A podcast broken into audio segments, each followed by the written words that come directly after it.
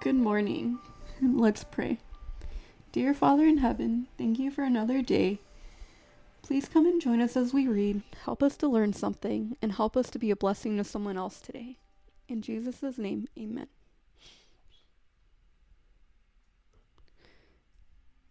Confide in godly parents. If you are blessed with God fearing parents, seek counsel of them. Open to them your hopes and plans. Learn the lessons which their life experiences have taught. If children would be more familiar with their parents, if they would confide in them and unburden to them their joys and sorrows, they would have they would save themselves many a future heartache. When perplexed to know what course is right, let them lay the matter just as they view it before their parents and ask them for advice. Who are so well calculated to point out their dangers as godly parents? Who can understand their particular temperaments so well as they? Children who are Christians will esteem above every earthly blessing the and love and approbation of their God fearing parents. The parents can sympath- sympathize with the children and pray for and with them that God will shield and guide them. Above everything else, they will point point them to their never failing friend and counselor. That's amazing. Parents to guide the affections of youth. Fathers and mothers should feel that a duty devolves upon them to guide the affections of the youth, that they may be placed upon those who will be suitable companions. They should feel it a duty by their own teaching and example, with the assisting grace of God, to so mold the character of the children from their earliest years that they will be pure and noble and will be attracted to the good and true. Like attracts like, like appreciates like. Let the love for truth and purity and goodness be early implanted in the soul, and the youth will seek the society of those who possess these characteristics. What's your first thoughts? Um, I'm just thinking about how the way you're raised um, is so instrumental in shaping and molding who you are as an adult now. And I've I've heard it before that you're the exact same person you were when you were an, an infant. Like my mom said I used to always play with my feet. I was always holding touching my feet putting my feet in my mouth. I don't do that anymore, but I have to consciously try not to always have my hand on my foot. hmm. Like some of those characteristics stick with you and when you're being raised by God-fearing parents, um, they'll instill in you that same fear of God and and yeah.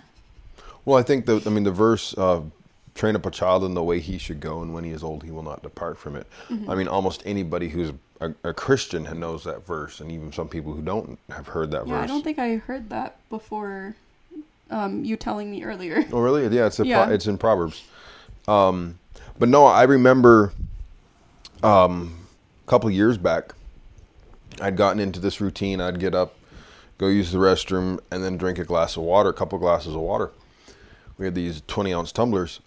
And it made me I, I, was sitting there drinking this cup and i stopped and was just looking at the cup.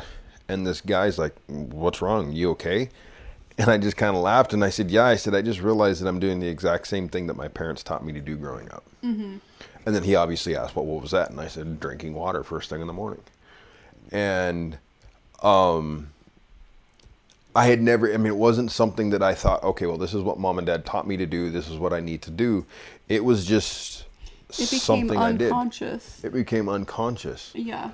Um, I also learned some subtle tricks that my mom used to do to get me to drink water. Yeah.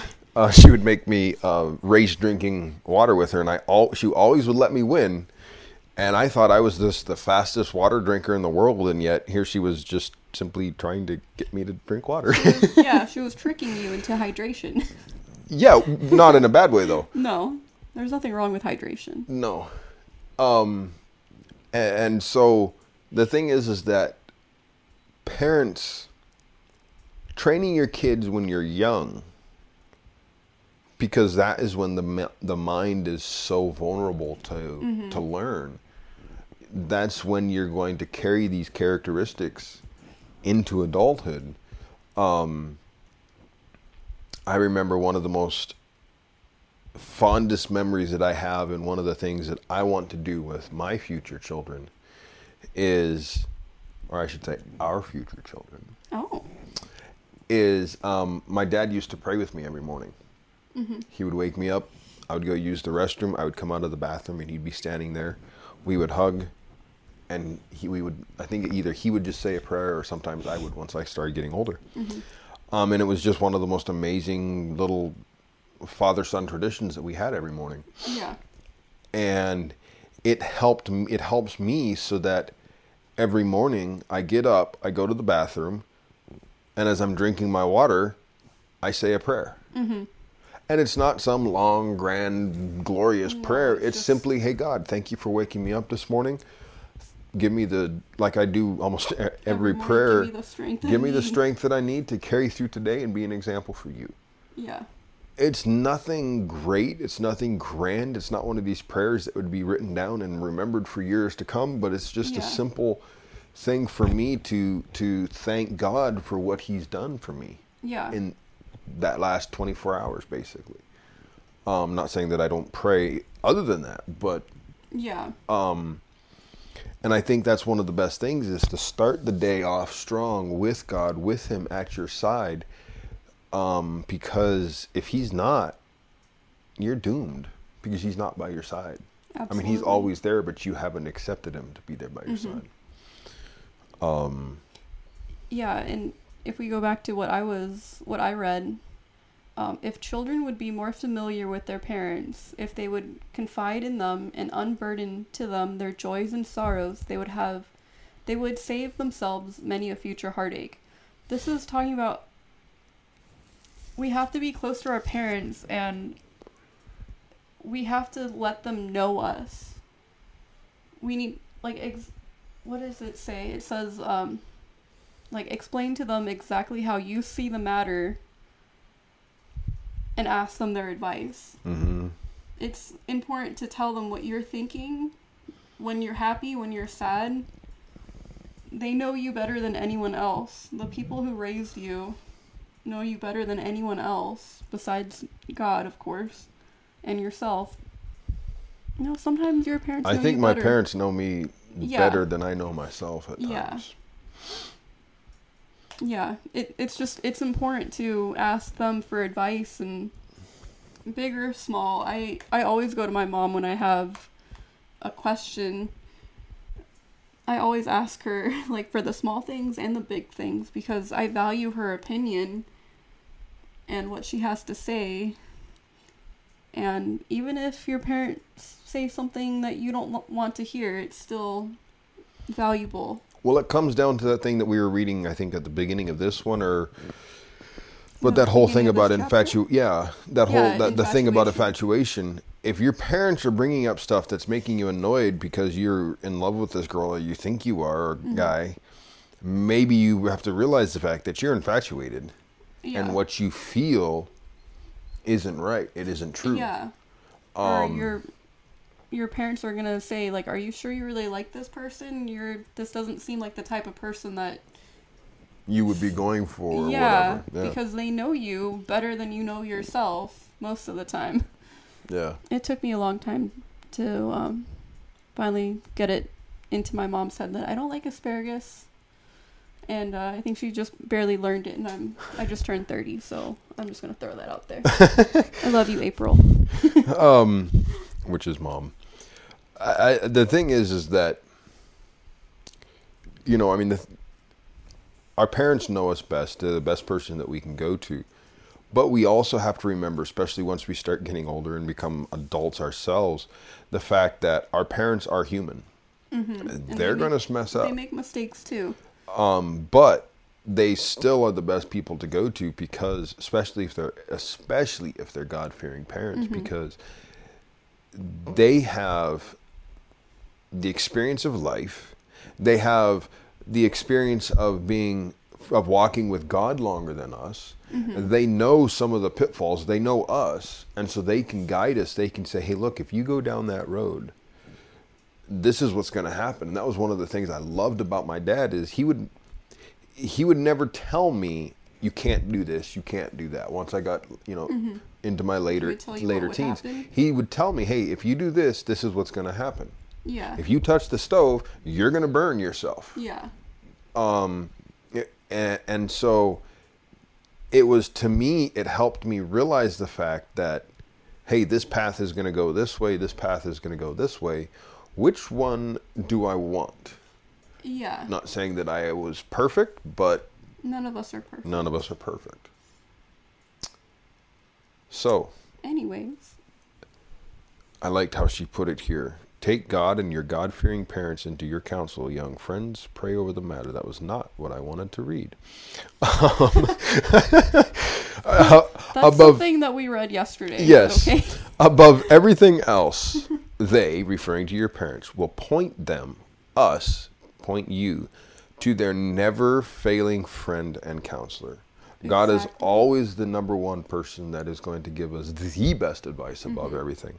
The challenge is hearing that advice and interpreting that advice because God doesn't always say, This is the road, walk ye in it.